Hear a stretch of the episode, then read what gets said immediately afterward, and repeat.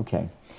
All right, let's go to our scripture that can be found uh, on the screen. And this uh, first, uh, first Thessalonians, and uh, the sermon is on 1 Thessalonians 3 11 through 13. But I'm actually going to start reading at 9. You may not have that up there, but I'm going to start, and you guys jump in whenever we have it. This is Paul praying uh, with thanksgiving uh, for the Thessalonians. For what thanksgiving can we return to God for you?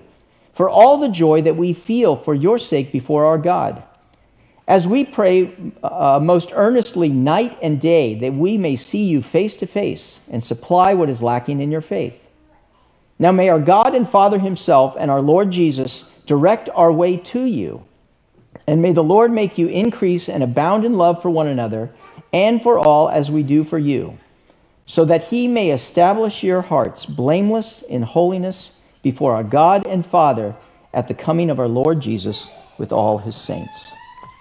This is God's Word. I want to talk a little bit about maturity and growth.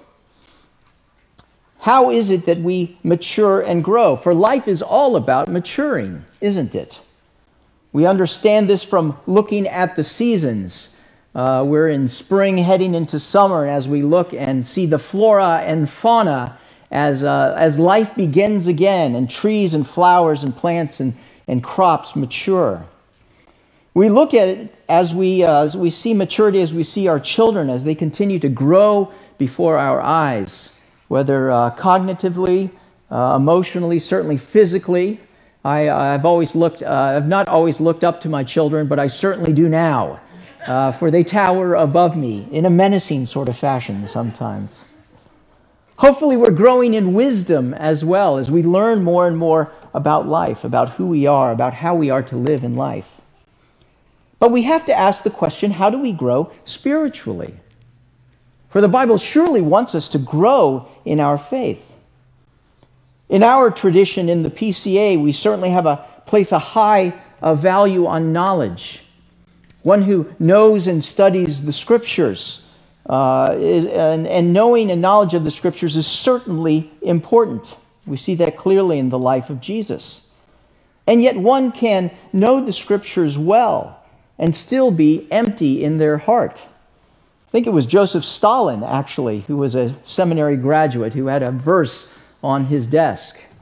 No, it's got to be more than that. And if we look at this passage, particularly in verse 13, I think we see what's going on here that God wants us to our hearts to be established blameless in holiness before our God and Father at the coming of our Lord Jesus. What God is after in our lives is holiness, a blamelessness, if you can, that comes through holiness. But what does it mean to be holy? Verse 12 helps us to understand that. It says, And may the Lord make you increase and abound in love for one another and for all, as we do for you, so that he may establish your hearts blameless in holiness before God and our Father at his coming. In other words, it's our love that we have for one another and our love for those who are not like us that is the pinnacle of maturity in the Christian faith, that is equated with blamelessness in holiness. I want to suggest to you that this life is a classroom. It's a journey in which God is teaching us how to love. And this class is in session. And we must learn the lesson of how to love while we walk this earth for a brief period of time. For love is the goal of what He has made us to be. And so, how do we learn to love? I want to cover three specific points in this short passage of three verses. Number one, we must learn to pay the price of love. We must pay the price of love if we want to love. Number two, we must exercise the privilege of love. For it is a privilege, but it must be exercised. And finally, we get to experience the power of love. When we pay the price and when we exercise the privilege, we experience the power of love. For love is the goal of what God has made us to be. Let's begin with point number one the price of love. Paul prays in verse 11 Now may our God and Father Himself and our Lord Jesus direct our way to you. Notice that this is a prayer, a prayer that Paul is praying. And he's praying that God would direct Paul and the other and his disciples with him to the Thessalonians. He is separated from them from a geographic distance. And indeed, he has wanted to come to them for some time. 1 Thessalonians 2:18 has said, said, For we wanted to come to you. Certainly I, Paul, did again and again, but Satan stopped us. And so Paul has come to the end of himself. He realizes that I cannot get there. I cannot get to love these people without first submitting my calendar to the Lord. In other words, God, this is my prayer, this is my desire, but you have to make it happen. Because I've tried again and again and I can't seem to do it. What Paul is in effect saying is that God sees what we do not see, that God knows what we do not know, and that his wisdom is superior to our own. And so, in order to love others, he has to start with prayer first. He has to start with prayer and he has to submit his calendar to the Lord. Lord, what do you want me to do? When do you want me to do it? And how do you want me to do it? In verse 10, he says, And we pray most earnestly, night and day, that we may see you face to face and supply what is lacking in your faith. Paul has been praying not just once, but earnestly, notice, night and day, to be able to see them face to face.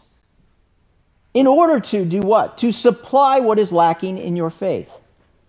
Now, I find that kind of strange. I mean, isn't it Jesus who supplies what is lacking in a person's faith? The answer, of course, is yes. But often the way in which he does it is through people. In other words, Paul has a role to play in the lives of these Thessalonians. He knows it, he senses it, that he can be a part of helping them grow in Jesus Christ. But he must also submit not only his calendar to the Lord, but his desires to the Lord. God, this is what I want to do. This is the role I want to play in these people's lives. But you have to make it happen. For without you, I can't. In other words, here's what I want. What is it that you want? We are an instrument that God uses in the lives of other people, but He is the surgeon. Now, that may be a bit of a surprise that God would use you to supply what is lacking in someone else's faith. You may say, What is it that I have to give? I'm only a scalpel. Well, that's very true. You're just an instrument. A scalpel without the hand of the surgeon is a useless instrument. But in the hands of an equipped uh, and competent surgeon, it can perform wonders. It can bring life uh, instead and, and push off death.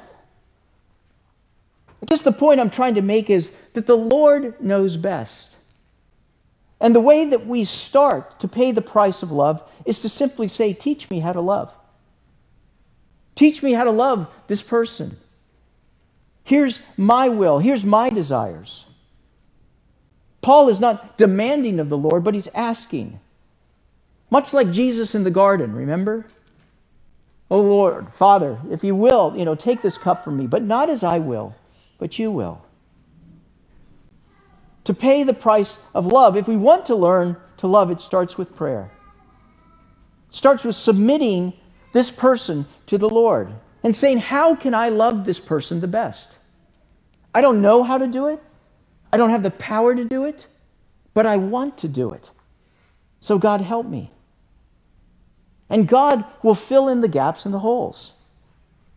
What do they need, these Thessalonians? Well, they didn't need Paul in the beginning, did they? Not in the beginning, beginning, but Paul was delayed from coming to them. For a while, they didn't need Paul. See, hopefully you've learned this by now that there is one God and you are not Him. But you're a part of what God is doing. Sometimes we, we pick up the burden and, and put it all on our shoulders for this other person, and it's just too heavy. Only God can carry the weight of another person's soul. But we have a role and a responsibility to play, don't we? in each other's lives. And so we pray because love cares. Love cares. And what this passage is telling us is that we are to look outside of ourselves to someone else's well being, starting with those in the church and extending out into the world. Christianity is not a private exercise, a private relationship simply between me and God. It's something I do in my private little chamber and then I go on with my life. No, God is doing something in us and wants to do something through us into the world. It's Philippians 2 3 that says, Do nothing from selfish ambition or conceit, but in humility consider others more significant than yourselves. I believe that is an impossible thing to do aside from the grace and the power of Jesus Christ because I am full of myself. 1 Thessalonians 3:10 says, "And we pray most earnestly night and day that we may see you face to face and supply what is lacking in your faith." The way that Paul wants to love these Thessalonians most of all is to help them grow in Christ. And that is the highest form of love, by the way. We can care for the physical needs of others, and we have to do that, and we should do that. We can care for the emotional needs of others, and we have to and should. But if all of that is, is part of our desire for them to grow in Christ, then that is the highest form of love. And so, what Paul is doing, and what we must also do, is to take responsibility for one another's growth in Jesus Christ. Am I my brother's keeper? And the, the answer is yes. Love cares, and love shares. What Paul wants more than anything is to go to be with these Thessalonians so he can share his life with them. Isn't that what Jesus Christ did for us? Jesus came into the world, right? Though he was the Son of God, enthroned in heaven, he became poor, a little baby, born to a poor family, and entered into this world that he might know us and that we might know him. For the Word became flesh and dwelt among us. And Jesus said something unbelievable to his followers. He said, I no longer call you followers, but I call you friends. For I have made known to the Father why I came and what he has told me. That the Son of God would consider us friends of his tells us miles about what Jesus, who Jesus Christ is and what he thinks of us. I think one of the most horrible things about this whole COVID crisis is what it's done in terms of isolating people from one another. And I talk with people in the church on the phone, and I particularly think of some of our older folks who are isolated away, and, and for good reason. I mean, there's, there's certainly health ramifications of this. There's a built in tendency of us, because of the fall, to isolate from one another. Right? Isn't that what Adam and Eve did right away? That they hid themselves from one another? But we can't share Love can't share without coming close. Because love is not transactional, love is relational. I don't know if you're familiar uh, with what is called in military uh, circles the Pueblo incident. And it's referring to the USS Pueblo that was captured in 1968 by the North Koreans. It was a, a spy ship and had 82 different people on it. And it was captured and the, uh, the sailors were thrown into this brutal captivity. And in one particular instance, uh, 13 of the men were required while they were in captivity to sit in this rigid manner around a table for hours. And after several hours, the door was violently flung open, and a North Korean guard brutally beat the man in the first chair with the butt of his rifle. The next day, as each man sat at his assigned place, again the door was thrown open, and the man in the first chair was brutally beaten. On the third day, it happened again to the same man. Knowing the man could not survive, on the fourth day, another young sailor took his place. When the door was flung open, the guard automatically beat the new victim senseless.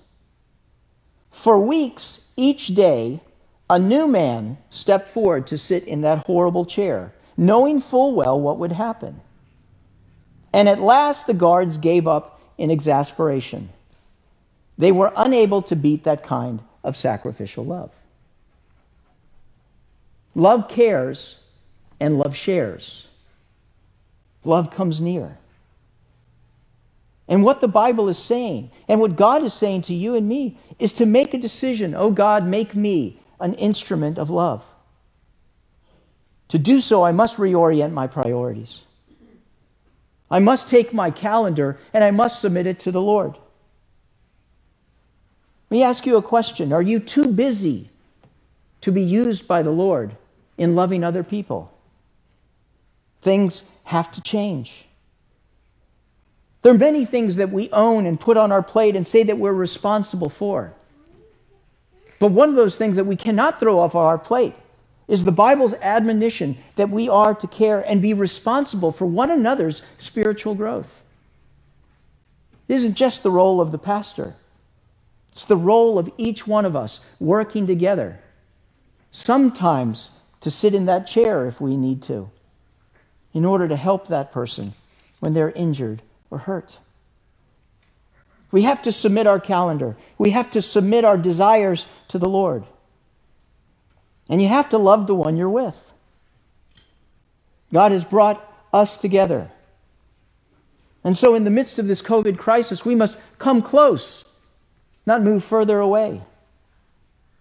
Maybe that is having to use the phone with some of our older folks. But by God, let us do so. Let us pick up the phone and call. Inundate people. How are you? I just want you to know that I'm thinking about you. How's your soul today? I'm just thinking about you. And how can I pray for you? Means getting together with people for lunch, to check in with one another, to pray for one another. Means maybe sticking around in church a little bit longer so that you can hear how people are really doing. Each of us, we put up a facade. Everybody's doing fine at the first sentence, aren't they? You have to dig a little bit deeper.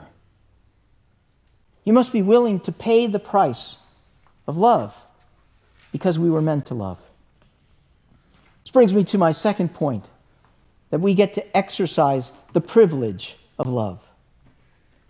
Verse 12 says, And may the Lord make you increase and abound in love for one another and for all as we do for you.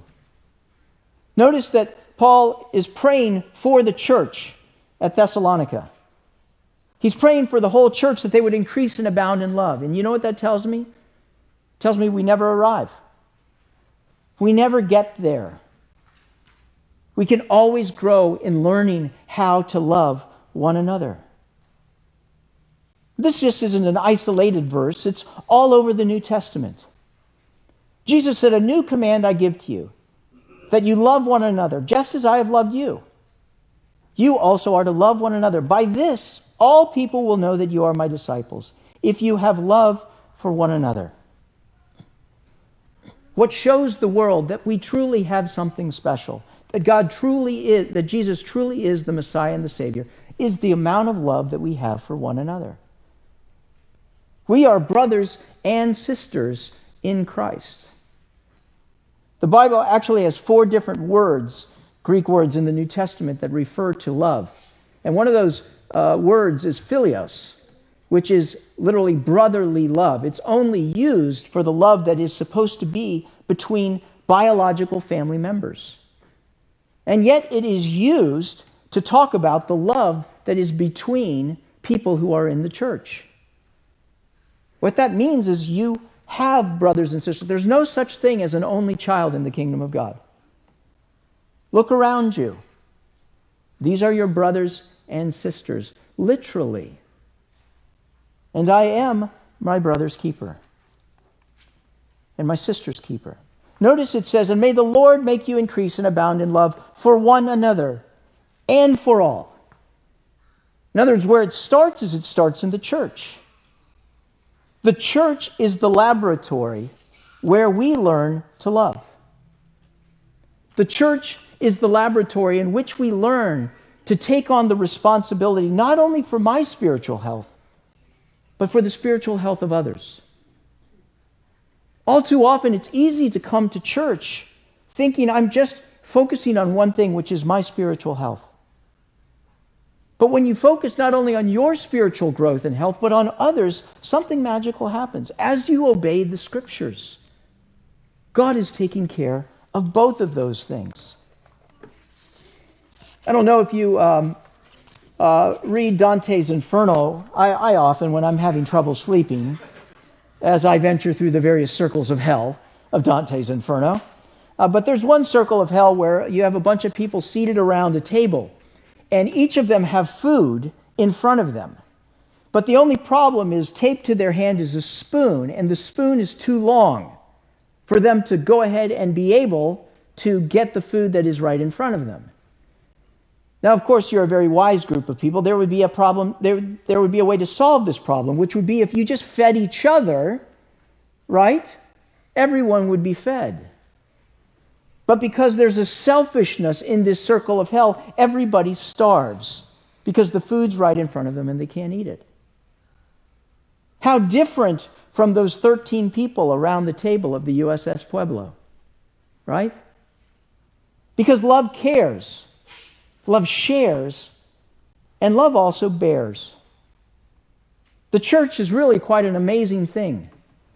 You're thrust into a group of people from different walks of life, with different stories, different classes, all sorts of different. But God brings us together. And the word that's used here is not philios, but it's agape, which is divine love. We are to overflow with love for one another of an agape sort, a sacrificial love as we give and give for one another. Because love cares, love shares, and it also bears. When we put a bunch of sinners in a room, there are going to be challenges and problems. There's going to be grit, if you will, between us. But it's how we deal with it. It is the glory of man to overlook an offense, isn't it? Sometimes we just have to get in a room and we have to work it out. May your love abound and overflow for one another and for all, it says. As this love that we have because of the grace of Jesus Christ is to extend not only to the church, but from the church to the world. John 3:16 said it best, did it not? For God so loved the world that he gave his one and only begotten son. Jesus Christ was sent and willingly came into a screwed up world. And he loved people. And for that, some of them hated him and nailed him to a cross. The world hasn't changed, by the way. It's just as messed up. Although more and more name the name of Jesus Christ, it's just as messed up. This is the world that we come into. So, do we love the world as well? Or do we detest the world? Or at least a section of the population of the world because they don't think like you, they don't look like you, they don't believe like you. Are we like the world, which says, Love those who are like you and hate those who are not like you? It goes on in John 3 17, for God did not send his Son into the world to condemn the world, but to save the world through him. Do you and I have the same attitude toward the world? In that vein, I want you to examine what are the messages that I'm sending out? I mean, look at my social media account. We no longer live in a word of mouth society. Very rarely it's communicating over the picket fence. Though there's no reason why we shouldn't do that. I was heartened. One of my sons came to me and said, uh, in talking with his friends, that we're being challenged that if the Bible really says love their neighbor, why am I driving right by the person who is right next to me to go love somebody else? Not that we shouldn't do that, but what about my neighbor? The way that we communicate, the message that we send are tweets and, and posts and so on. So, what is my social media account saying? I don't like you because of what you believe. I don't like you because of what you stand for. Jesus didn't say like the world, he said love the world. Agape. See, here's the reality, my friends. They listen to everything you say. Are you the reason that people may not be coming to church? Because they know who you are and what you're about. And they see what you say. I don't know if you've read the book Secret Life of an Unlikely Convert, which was uh, Rosaria Butterfield's book. Rosaria was a tenured professor of lesbian studies at Syracuse University and an active practicing lesbian herself. And uh, I love the title, The Secret Thoughts of an Unlikely Convert. She shares a little bit about the message that she heard being communicated to her, which was some of her just interpretation and, frankly, was some of the way that the message was being sent as it was meant to be sent. And she wanted nothing to do with Jesus Christ and Christianity.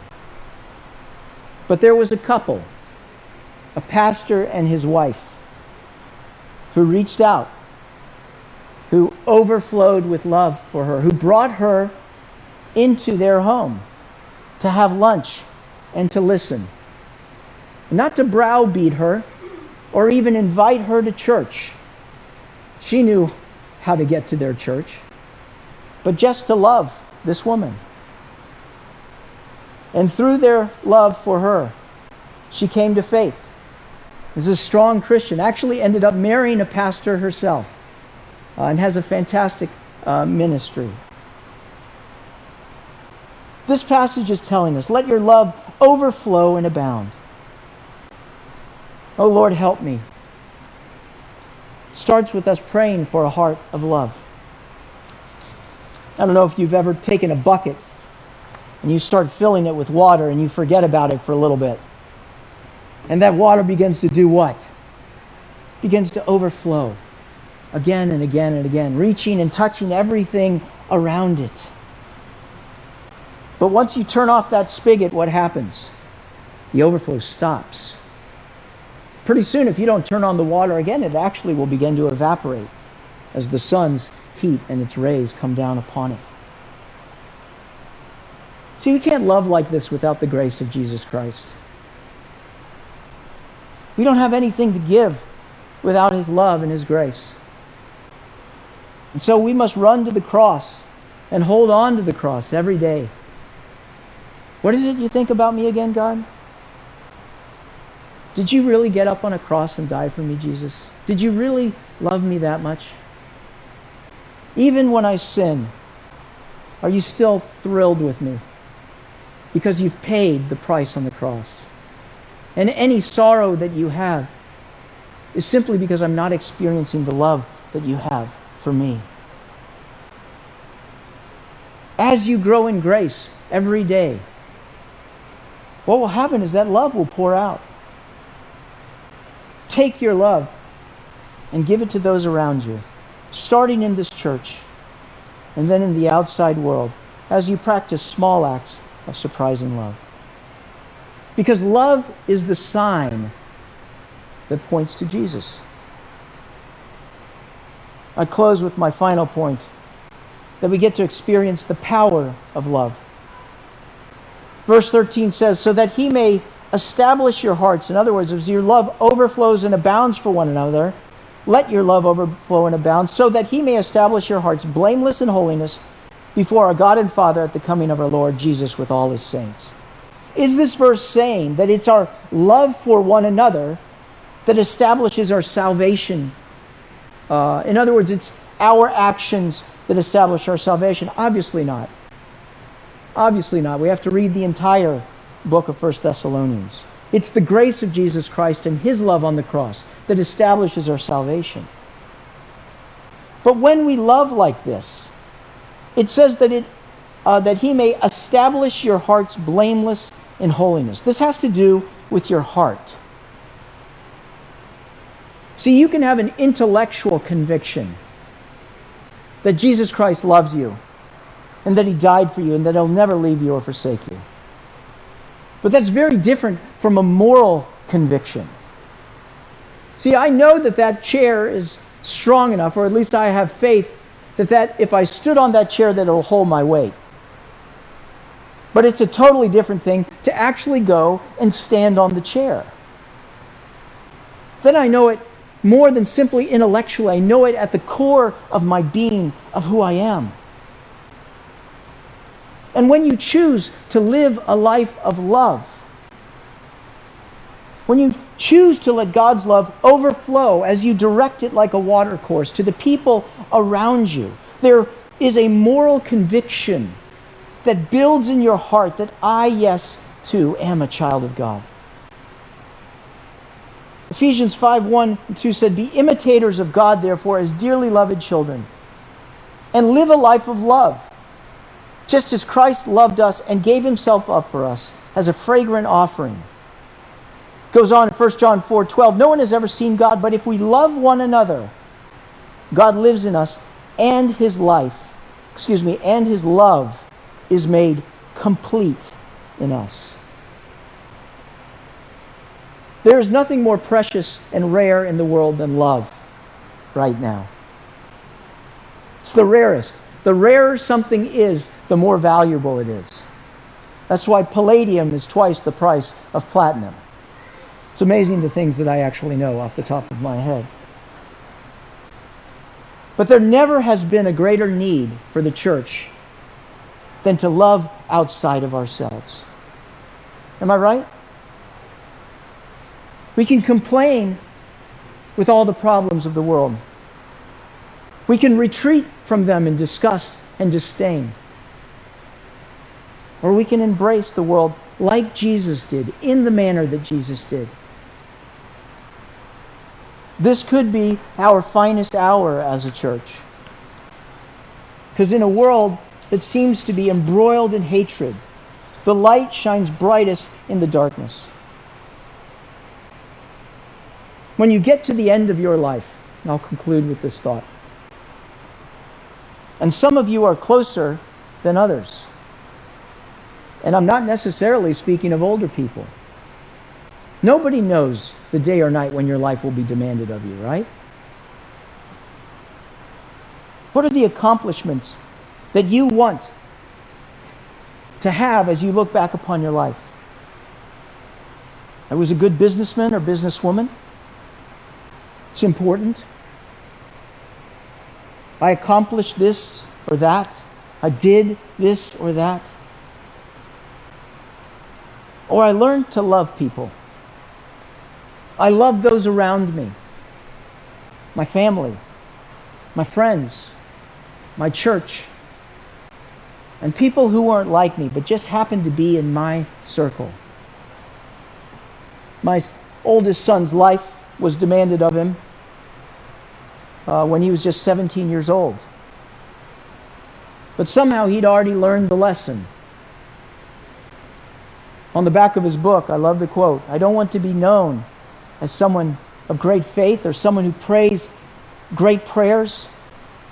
I want to be known as someone who loves. Guys, class is in session. It's right now. Frankly, it's test time. We need each other in the midst of this crisis. We need to love one another. And we need the grace of Jesus Christ to overflow in our lives to a world in need. Will we answer the call? I believe the answer is yes. By God's grace, I hope I will. Let's pray. Oh God, thank you that your love overflowed for us from heaven all the way across the vast reaches of the cosmos into our world through Jesus Christ. And that your grace and your love overflowed and took my stony heart and made it alive. God, give us a, a sense of responsibility for one another. That we are the instrument that you want to use to supply to help build one another up. Help us to be our brother and our sister's keeper. And help us to love the world not to disdain it, not to retreat from it, but to embrace people, not necessarily what they believe, but rather to bring the good news of Jesus Christ into the world because that is what the world needs. Indeed, it is the only hope of the world. Teach us how to love. I pray all of this in Christ's name. Amen.